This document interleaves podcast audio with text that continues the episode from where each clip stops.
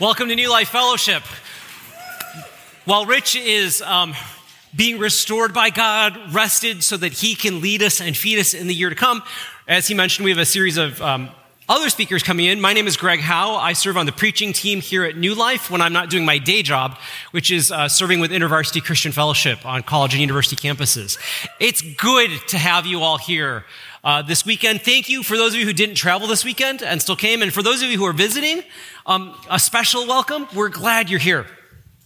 Um, let me pray for us.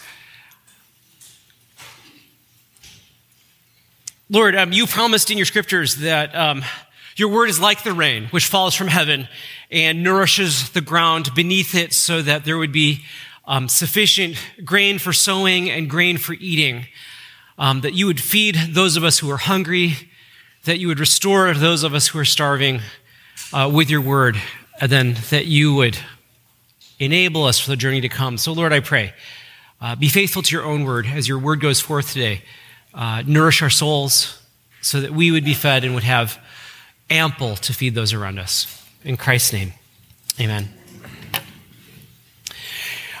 one of the most common things you hear if you're a parent, and I have a six year old and an eight year old, um, is a frequent two word phrase, right? It's not fair.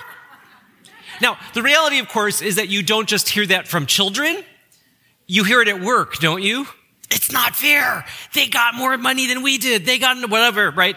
You hear it in our neighborhoods. Why do they get a park and we don't get a park? Why do, right?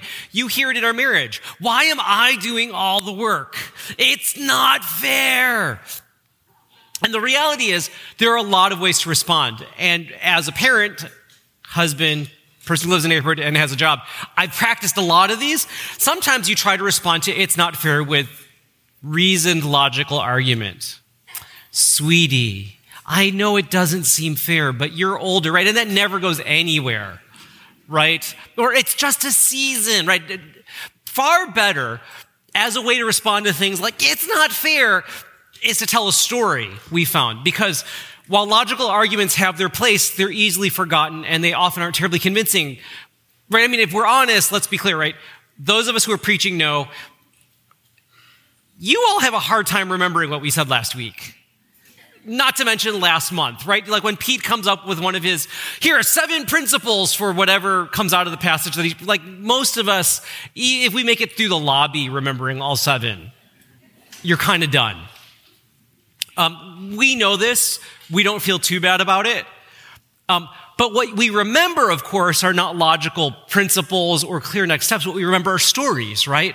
So, for example, if you have been at our church a long time, we all know the story of when Geri, the founding pastor, senior pastor's wife, said, I quit this church because I no longer respect it or you. Now, if you're visiting, you're like, what crazy story is that?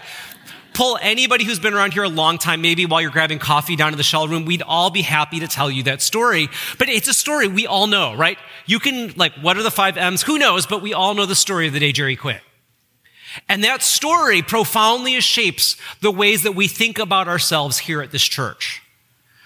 Who we've become and who we are becoming. Stories are powerful. So when my children say things like, it's not fair, I tell them a story. And the story I tend to tell them, or often read to them when their child was a book called Beatrice's Goat. And I don't know if you know this story, but it's about a little girl named Beatrice um, who desperately wants to go to school. And every day, she sees the school off in the distance, but she realizes she and her family can't afford to go. She doesn't have uniforms. They can't afford the tuition. And so she works with her mother in the small garden they have trying to make enough money to live. And then one day her mom says, Beatrice, there's a very special present coming. And Beatrice is like, what is it? And her mom goes, it's a goat. Now, if you're a child, a goat doesn't seem great, right? But for Beatrice, suddenly a goat begins to open up a world of possibilities because when you milk a goat, which has a lot of milk, you have enough milk for all of your brothers and sisters. And so suddenly there's protein in the family and there's calcium in the family and people begin to grow. Because it's a goat and goats make a lot of milk, you can take the excess milk that you don't need and you can sell it to other people and begin to make money. Because goats have babies, you begin to have more goats, so you actually have more milk and you can give away the goats so that other families begin to benefit. This is what Heifer International, which is the sponsor of this book, does. And so you begin to see throughout that book, right? Beatrice quietly milking the goat and the children drinking and she collecting her money. And then she collects a, you know, a handful of coins from the weeks and months of selling um, goat milk. And she goes, Mama, look, we have enough. Maybe we can buy a bolt of cloth for everybody to have a dress, or we can buy some extra grain to um, plant. And her mom goes, Oh, no, Beatrice, that's not what this money's for. We have money to buy you a uniform. You can go to school. I actually get choked up every time I think about the story. But right, you can go to school next semester. And Beatrice is so excited. And she goes to school. And one morning she's milking her goat, selling it. And her friend comes by and he goes, You're so lucky you can go to school. And she goes, You're getting the next goat. Our, our goat is pregnant and you're going to have it in a year. You could go to school too. Right? And there's something about that story that's slowly weaving its way into my children's head so that when they go, It's not fair. I, we can look at them and we don't even have to say Beatrice's goat. And suddenly fairness takes on a whole new meaning, right? They know the story. They know how to reorient their world. And that's what the parables of Jesus do. In a world that desperately wants to press us into its values and its vision, its ideas and its idols, Jesus told these stories to disrupt our thinking a little bit, to give us a new narrative, a new way of imagining what the world should be like and could be like so that we could live into it. Very frequently in the Gospels, you'll notice Jesus doesn't give you, here are five easy ways to live a better life. He instead tells you a story.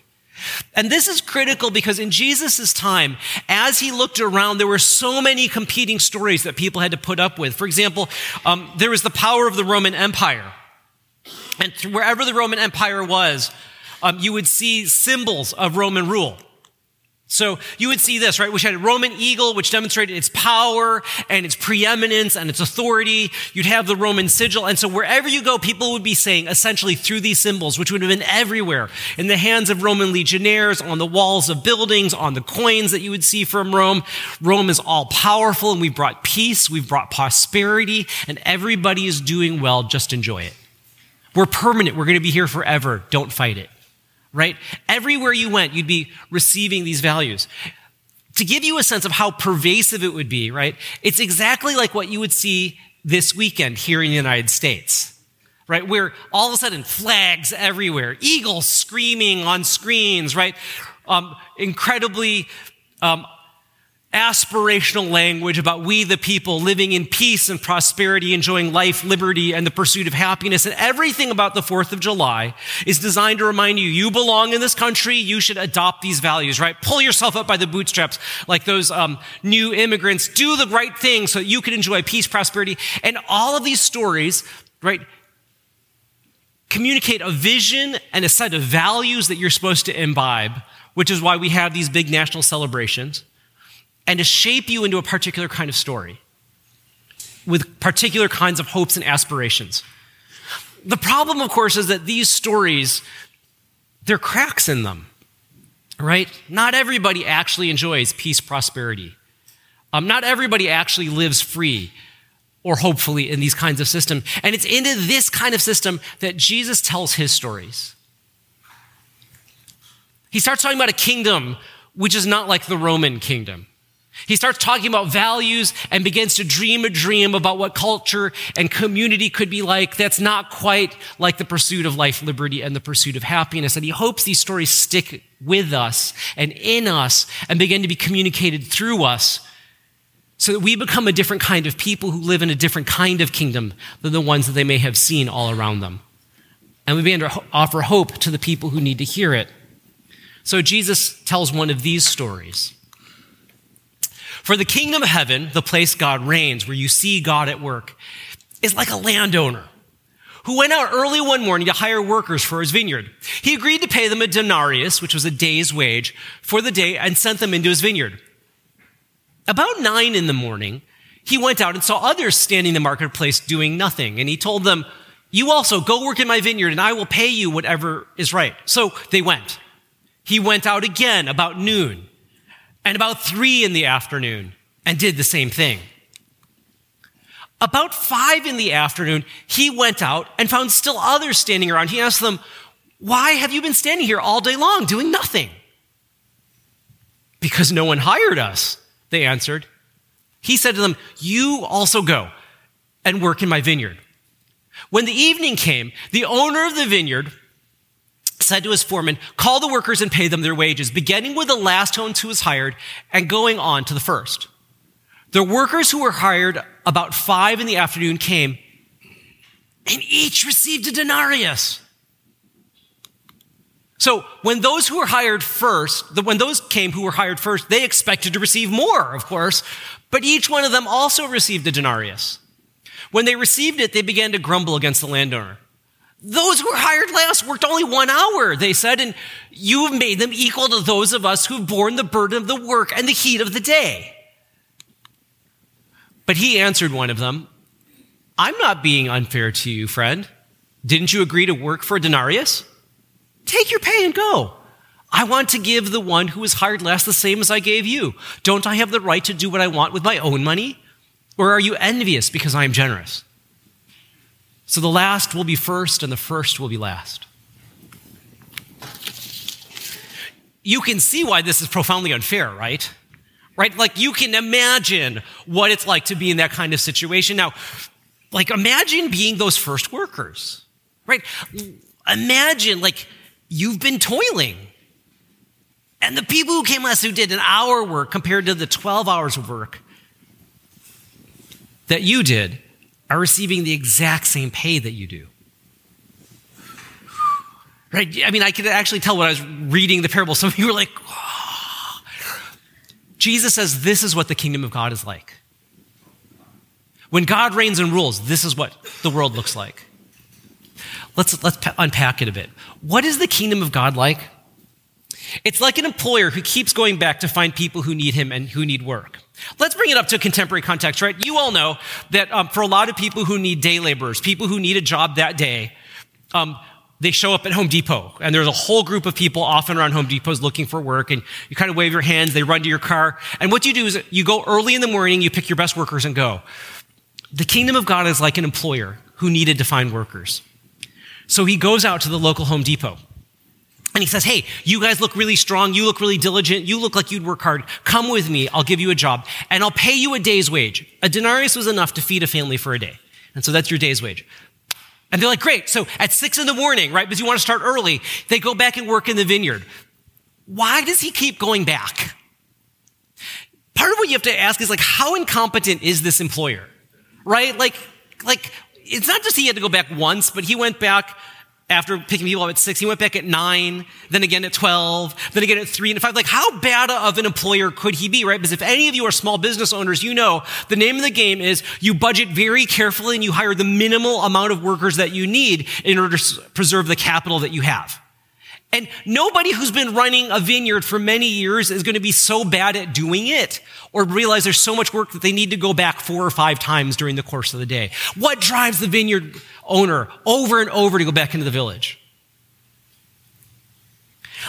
I want to suggest what might have been going on in his mind was this, right? At 6 a.m. You guys look really strong. You look like you really hard workers. Come with me and get a job. And so he pulls a small group out and he sees those who are left still waiting for a job, but he's like, that's okay. I have the people I need. And he sets them out in his vineyard and they're working right at 6 a.m., 7 a.m., 8 a.m. It's beginning to get a little warmer and he goes, I can't get those other people who are still looking for work out of my mind. So he goes back. Hey, I, will take like another seven of you, okay? Why don't you come and work and get a job? And they're like, awesome. And so they come and I'll pay you whatever, what's appropriate. And they go back and work the vineyard. Now it's nine, it's 10, it's 11, right? It's starting to get hot. People are beginning to sweat. They've been working. The people we hired at the beginning have already worked six hours. And he goes, There are a lot of people at that Home Depot. So he goes back again. He goes, Hey, I'll take like another 10 of you. I have a, a lot of work in the vineyard. It's a big vineyard. Why, why, why, don't you come with me? And so they come back and they start working, and it's now one, and it's two, and it's three. Right? And, right. Those of us who are New Yorkers, like by 3 p.m., it's horrendous out in the summer, isn't it? Right? The buildings are hot. It's steamy. It smells like urine in the street. It's just terrible. And so the people who started the day have been working nine hours now. And he goes, man, there were so many. So he goes back and he goes, okay, I'll take some more of you. um, and give you and pay you appropriately. So he brings them back. So they start working again. Three, four. It's almost an hour to the time they're going to stop working. He goes, one more trip to the village. I'll be right back. And he pulls that last group. Now, who's going to be that last group? Right? Who doesn't get chosen all day? Because most people would have knocked off work. Like if they didn't find a job by 12, they would have left. Who's going to still be there at five, an hour before you stop working? It's going to be people who everybody else had passed over, right? All the other landlords had already picked up everybody they wanted.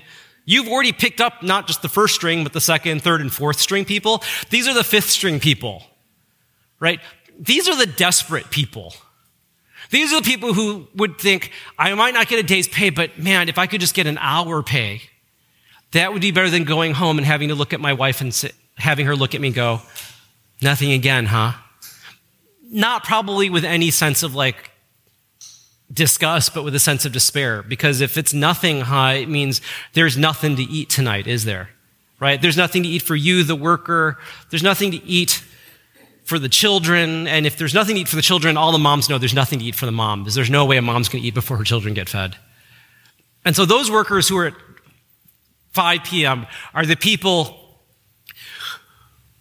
who don't seem strong enough or skilled enough to get called early, but who, who are so desperate they'll, like, they'll take anything they can find, no matter how late they find it.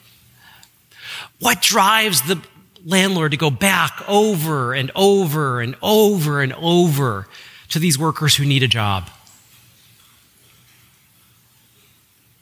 Compassion, I think.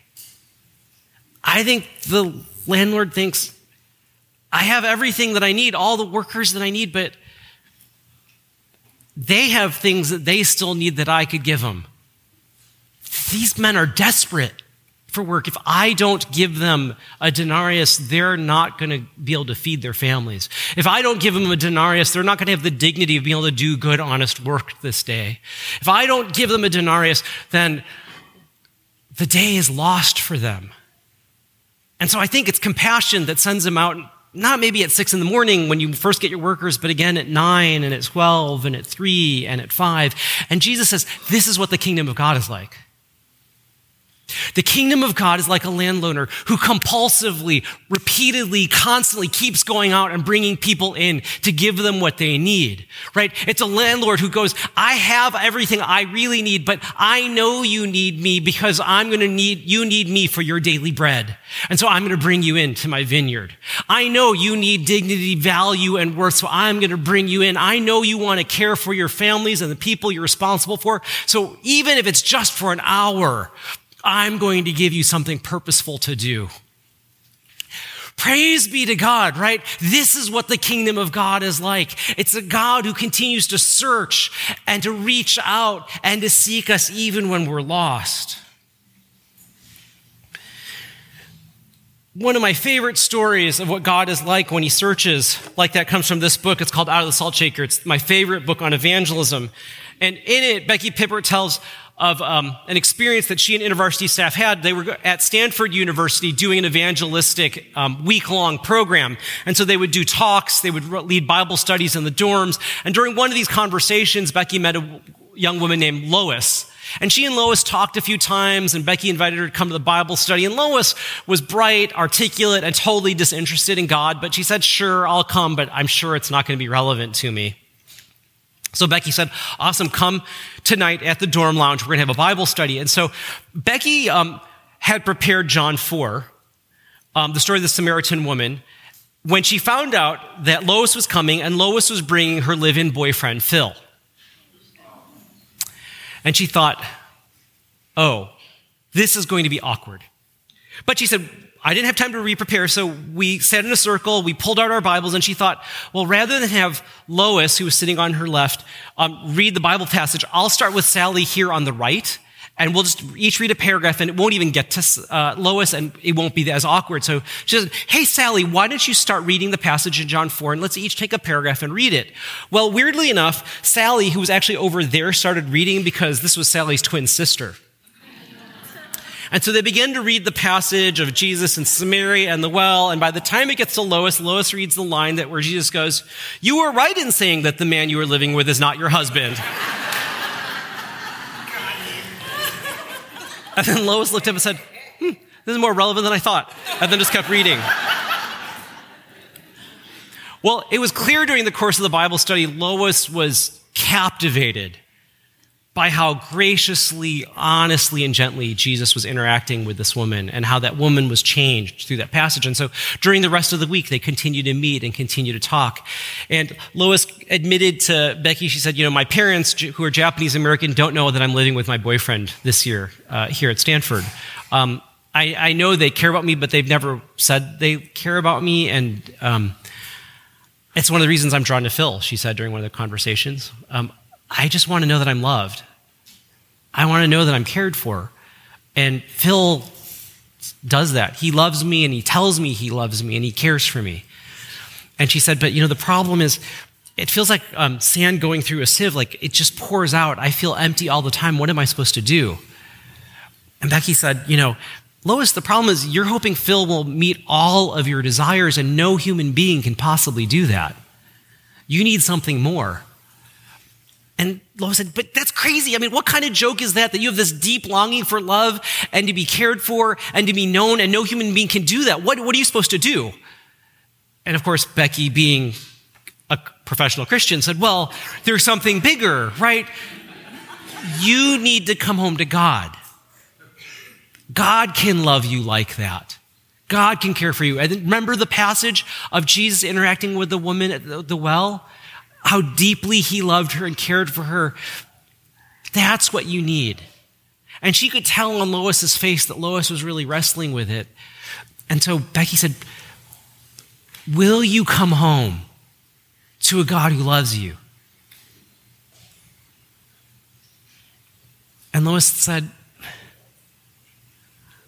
I think so. What will it cost me? And Becky said, Well, Jesus takes you as you are, but he's not content to let you stay there. Let's look at what might get in your way. And as they began to talk, they realized it was Phil, Lois's boyfriend, that she was living and sleeping with. And as they began to study more of the scripture, because Lois wanted to th- assess the cost clearly, she said, Becky, how can I leave him? He loves me. Uh, even if I left him, where would I live? I mean, this is the beginning of the school year. There's not a single dorm room available right now. I'd have nowhere to live. But as they prayed and as they wrestle, Lois said, I, I want to give myself to Jesus. And she did. As she left um, that conversation, Becky began to cry. She said, You know, how could a young Christian deal with so many complications and so much difficulty right away, right? It should be easier at the beginning. That night, as, as they were getting ready to start the Bible study, there was this kind of large clamor by the door. And as students looked up, there was Lois. She had like three suitcases tucked in her arm, a huge backpack. She had moved out of her apartment and was bringing all the stuff to the Bible study. People were like, Why did you leave home? And Lois said, ah, I'm not leaving home. I'm finally coming home. Well, seeing her commitment to discipleship, three women who were not yet Christians decided to become Christians that night. One woman who thought she was a Christian decided she didn't want to be if Jesus was going to be like that. And Phil was angry, right? He was angry at Becky for leading a Bible study that caused his girlfriend to walk out on him and let, right, I mean, left him. And it was terrible until about three months later, um, he decided to become a Christian.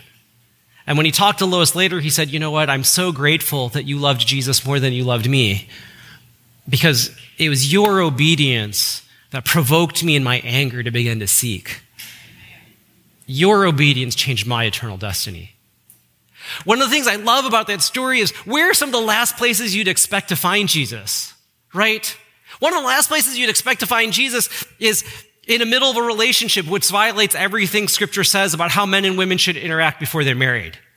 And yet, in the middle of that relationship, Jesus makes himself known right? Where is the last place you'd expect to find Jesus? In the really angry life and angry thoughts of an atheist who feels like he's been betrayed by Christians. And yet Jesus makes himself present there and begins to call Phil to himself, right?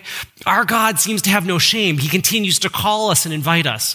What is the kingdom of God like? It's like a landowner who continually goes out to the village over and over again, calling people, come, be with me, be with me so I can provide you, care for you, and offer you life. And life everlasting. It strikes me for us as a church, if we were to believe that the kingdom of God was like this, that it would completely change the way that we live, wouldn't it? For those of us who struggle with sin and addictions, I mean, the, those of us who do here, right? Um, imagine this. Perhaps when you seem, when you feel furthest from God, in the actual place where you are continually, repeatedly, compulsively sinning, God may be closer to you than ever before. And rather than feeling guilty, what you should be hearing is his whispers, nothing will separate you from my love. Angels, demons, nothing will separate you from my love. You may feel dead inside and I am here. You may be wrestling with doubt and despair and I am here. I will never leave you. Come home to me. Do not be afraid. The kingdom of God is like that, Jesus says. What's the kingdom of God like? It's like he's like an employer who not only seeks us out, but searches us out with abundance, generosity, and grace. Remember, at about five in the afternoon, he went out and found still more others standing around waiting for work. And at the end of the day, he gives them a full day's wage. Think about how those workers felt when they got a day's wage, right? Because you had been out there like at 5.30 in the morning hoping to get a job. And you see at 6, the first group of people peel out, the stronger people, the people who had better tools and better skills. And by 9, you'd seen kind of the second stringers peel out and leave. And by noon, people have given up. They're headed home. But you're thinking, I cannot face going home with nothing again for my wife and for my children. I can't face the thought of just sitting there all day. And so you wait. And at three o'clock, other people get chosen and you still don't. And at five o'clock, an hour before the bell rings and time is over, somebody calls on you and you go and you're just hoping, man, if I could just bring a sliver of something home, a small handful of grain, something to show I have value, worth, and I was able to contribute. And somebody gives you a full day's wage. Like you've been working since six in the morning, but you didn't start till five and you got it all, right? This is what God is like, Jesus says. He's the kind of God who finds you when you despair and you feel hopeless and you feel like you have nothing to give or offer and goes, I'm going to give you everything that the people who worked really hard and all day are receiving. Don't worry. My generosity is so far more abundant than you could ask or imagine. You could have it all. For us, I think this challenges the deep embedded sense of meritocracy, an effort that we've deeply imbibed of, both as a church here in the United States and as part of a faith tradition that goes back centuries, right? We're the, we belong to a church tradition that says very clearly, we believe you're saved by grace alone. There's nothing you can do to contribute to your salvation. Jesus did everything. But now that you belong to him, could you try a little harder? Could you work a little harder at being nicer and kinder? Maybe, you know, like don't be embarrassing on Facebook. Can you be a little holier, right? Like Jesus may have done everything, but work for it a little bit more now that you're in. Right? And that's part of kind of how American culture is, isn't it? Um, we love the stories of people who started really poor but work by sheer dint of effort and being really independent and managing their money while they do really well over time, right? It's the Horatio Alger myth. It's the story. It's why Hamilton is such, right? He's young, scrappy, and hungry, and he's not going to throw away a shot, and he's going to do really well. Right? We love those kind of things. We um, do that in our spiritual lives. If I pray and if I'm really holy, God's going to take care of my kids and give me a parking space. Or when I walk down into the subway, the train will pull in right as I walk down and the doors will open. And God bless, it's an empty car where the air condition works. Okay, I'm just totally projecting my fantasies right now. I'll stop.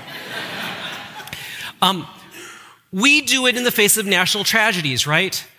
Um, when a young black man is killed, the immediate gut response is, well, I'd like to show why he was an honor student and doing real well as if somebody who is an honor student and doing real well has more value than somebody who wasn't. Um, we do it with the immigration debate, right? The constant debate right now in our country is immigrants. Do they take or do they give to the country? In fact, um, I saw on Twitter just the other day, Carlson Tucker, or Tucker Carlson, I don't really know who this is. Yeah, I think he's on, well, he's at Fox News, but he asked the question, why does America benefit from having tons of people from failing countries come here?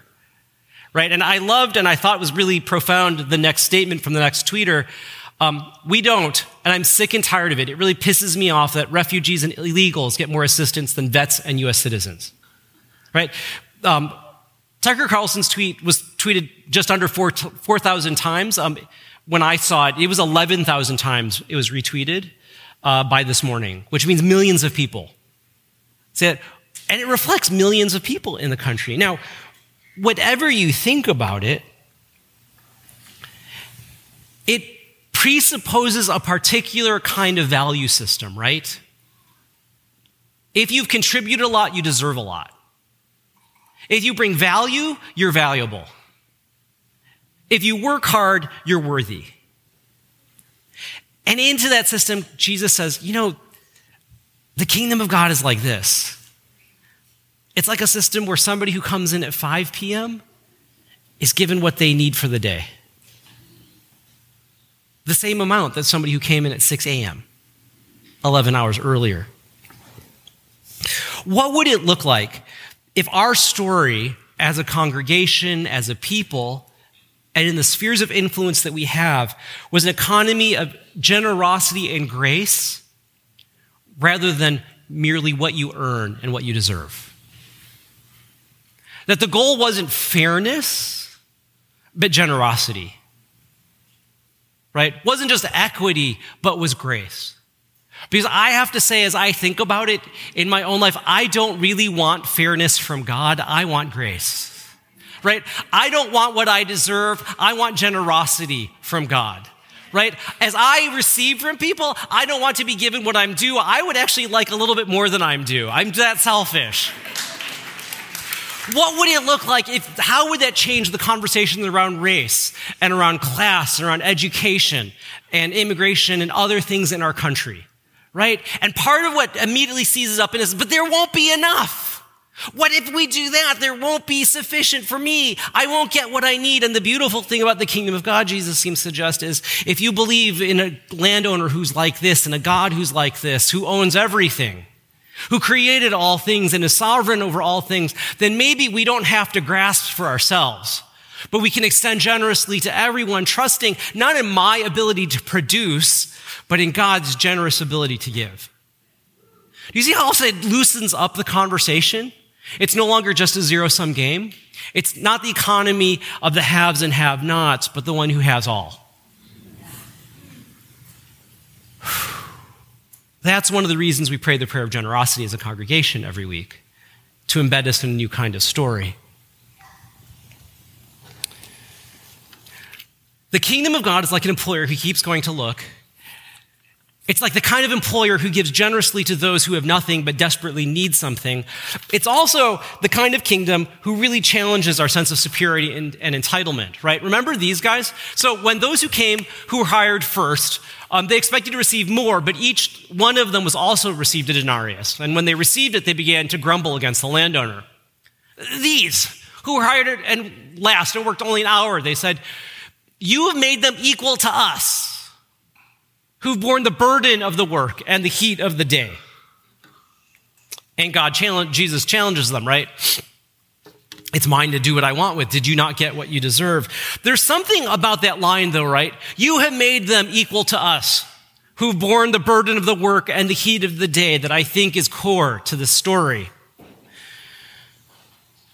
Think about how those first workers felt, right? Empathetically, we understand. They've been working 12 hours at this point. They worked when it was cool at dawn, when it got hot at noon and into three, and as the day began to cool off again.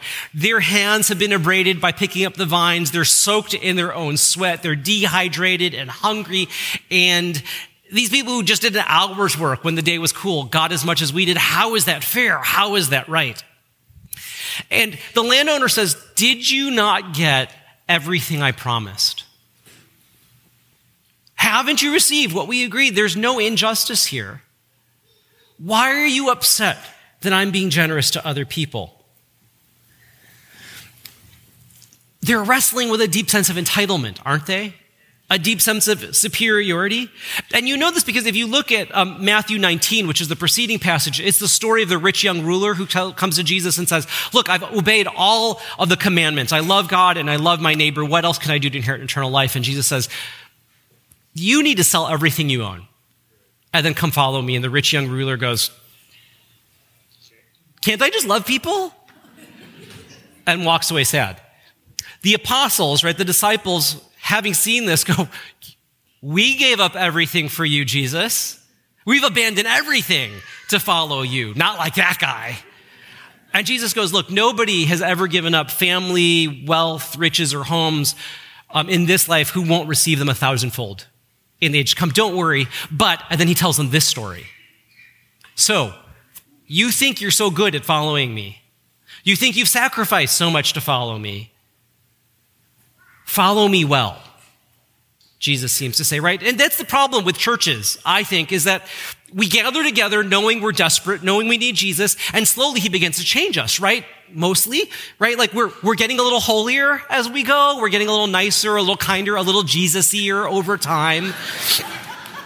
And as we do so, the standards of our community climb a little bit, right? Early on, we're the kind of church where the pastor's wife will go, I quit. I can't take it anymore. And now we're like a little healthier, right? And we're a little kinder and we're reaching out to the community a little bit more. And what happens is slowly our standards begin to rise and our doors begin to close.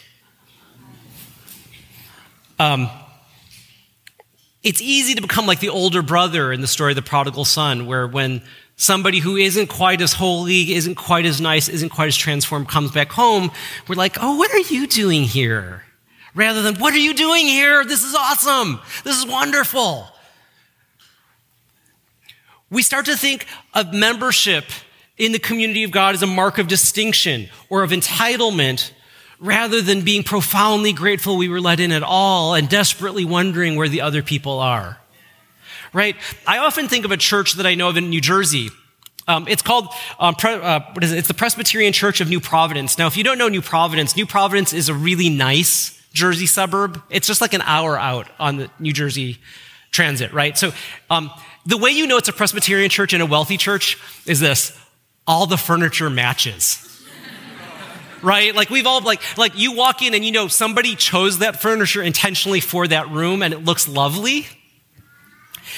That's how you know it's a, a wealthy church, as opposed to the kind of churches I grew up in where it's like, oh, look, grandma's basement of several families vomited into this room. um, so I was there uh, visiting a couple years ago, and what I learned is um, uh, the Presbyterian Church in New Providence has this amazing youth program. Right? They actually fill that entire church building with like hundreds of kids from the local, from the neighborhood, um, who are there and they you know, there's like a skate park they've created. There's like video game center, like everything to engage the children and begin to introduce them to Jesus. And I was in one of those really nice parlors and I, have, I was talking to the youth pastor. I said, like, do you have the problem of like, with the elders of like, people didn't put the chair back in the right place after the youth event? And he said, oh, no, no, it's not like that at all here. I'm like, really? Because that was the kind of church I grew up in.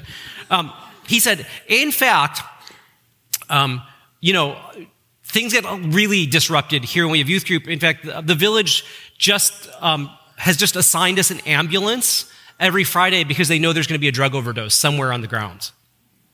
And I said, Your elders must be freaking out, right? That you're just planning for drug overdoses every Friday.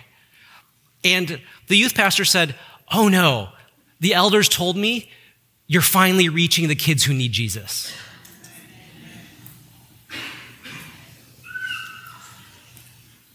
for most churches, right, the goal would be we don't want those kids near our kids.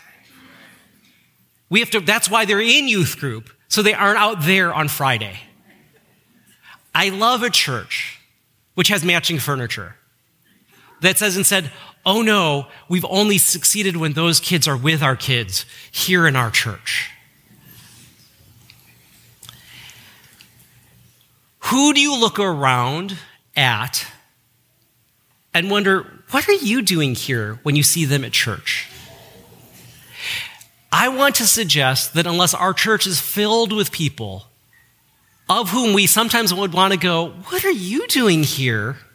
If we don't do that at least weekly, maybe we're doing church wrong. Because if we knew the generosity of our God and had experienced it abundantly ourselves, then in fact, the rising standards of our church's holiness and commitment to following Jesus would actually make us hungrier and happier. If the building and our small groups and communities were filled with people who are far off and distant, we would be delighted that they're experiencing the graciousness and generosity of God. We'd be filled to overflowing with joy at it rather than being worried by it. Because the people who are desperate, the people who, who are needy, the people who have nothing to offer would finally begin to experience the God we worship. What is the kingdom of God like? Jesus says, it's like this landowner who makes these crazy decisions to show up hour after hour at the village square calling people who aren't equipped, who aren't trained, who don't look that diligent, it may not be that strong. Come, Come to me and let me give you what you actually need. What's the kingdom of God like? Jesus said, it's like the people who, who so, are so desperate who find welcome, who find what they need at the hands of this employer. It's like people who feel like they've been pretty good and feel like they've been pretty skilled and feel like they've been pretty diligent. Being so changed by an encounter with that employer that they go, You're right. I received everything I need. I'm so grateful more people have received it too. Jesus tells this story to begin to change our imagination, to change the possibility of what the world could look like, so that we aren't merely the people who just are going to pull ourselves up by our bootstraps, save the right kind of money so that we could pass it down to the next generation so they can get into a better neighborhood, to get into a better school, to get a better job, and do it over and over again. Right? He tells us these stories so that when you think about who God is, you aren't thinking, man, he must be really angry at me right now or disappointed in me right now. But instead, when he goes, what's God like? You think he's like a guy who keeps going back to hire people who he doesn't need just out of love and compassion for them. He tells these stories to help us imagine who we could become as a community so that we aren't satisfied with what we have, but long for what he actually has to offer. He tells these stories and then embodies them in a particularly concrete way, particularly around communion. Why do we take communion together as a congregation once a month? It's to actually reenact one of the stories so that we won't forget it.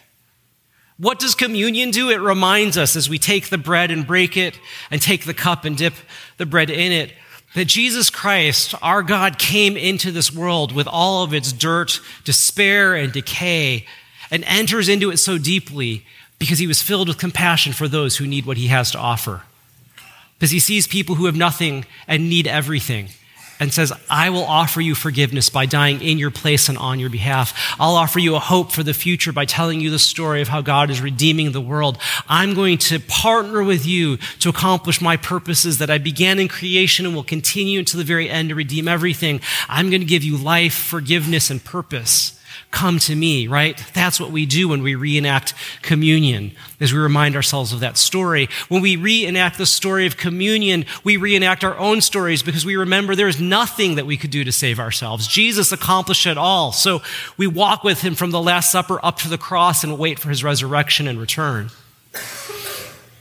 When we reenact the story of communion, we're eating a meal together. That's why we encourage you as you take it and you dip the bread into the cup, walk back to your seats. We're going to eat together because this is a family meal that we're sharing. And at least my family, you don't start eating till everybody's been served, right?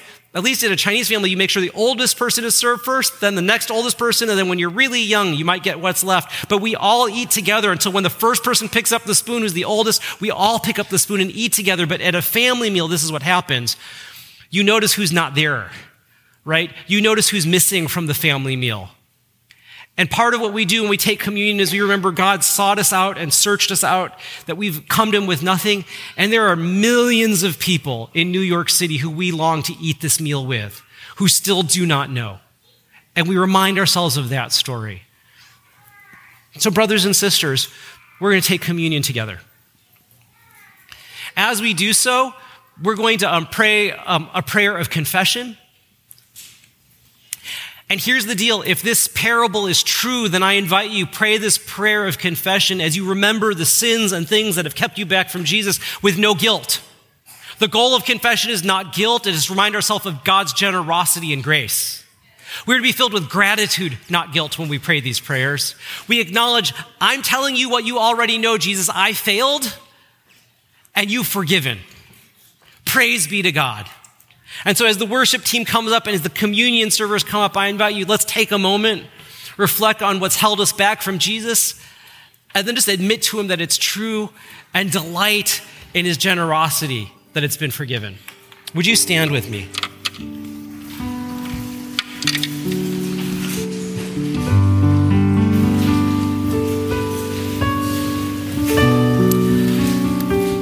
Let's pray this prayer of confession together. Almighty God, my Heavenly Father, I have sinned against you through my own fault, in thought, in word, in deed, in what I have done, and in what I have left undone. For the sake of your Son, our Lord Jesus Christ, forgive me all my offenses, and grant that I may serve you in newness of life to the glory of your name. Amen. Come forward as the ushers lead you to take communion. We take communion together in anticipation of what this verse says. One day we will stand redeemed before the Lord, perfect, forgiven, and Christ like. And so we take communion together as a foretaste of that promise. Because on the night that he was betrayed, Jesus took bread and he broke it and he gave thanks and he said, This is my body, which is broken for you. Do this in remembrance of me.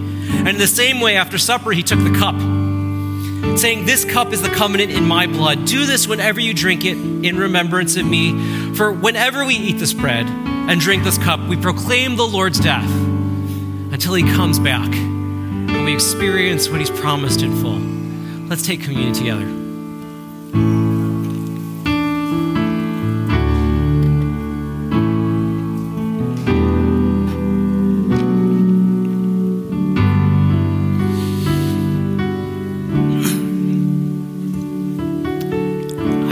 As we come to a close for those of you who are thinking, I want to know that God who searches me out.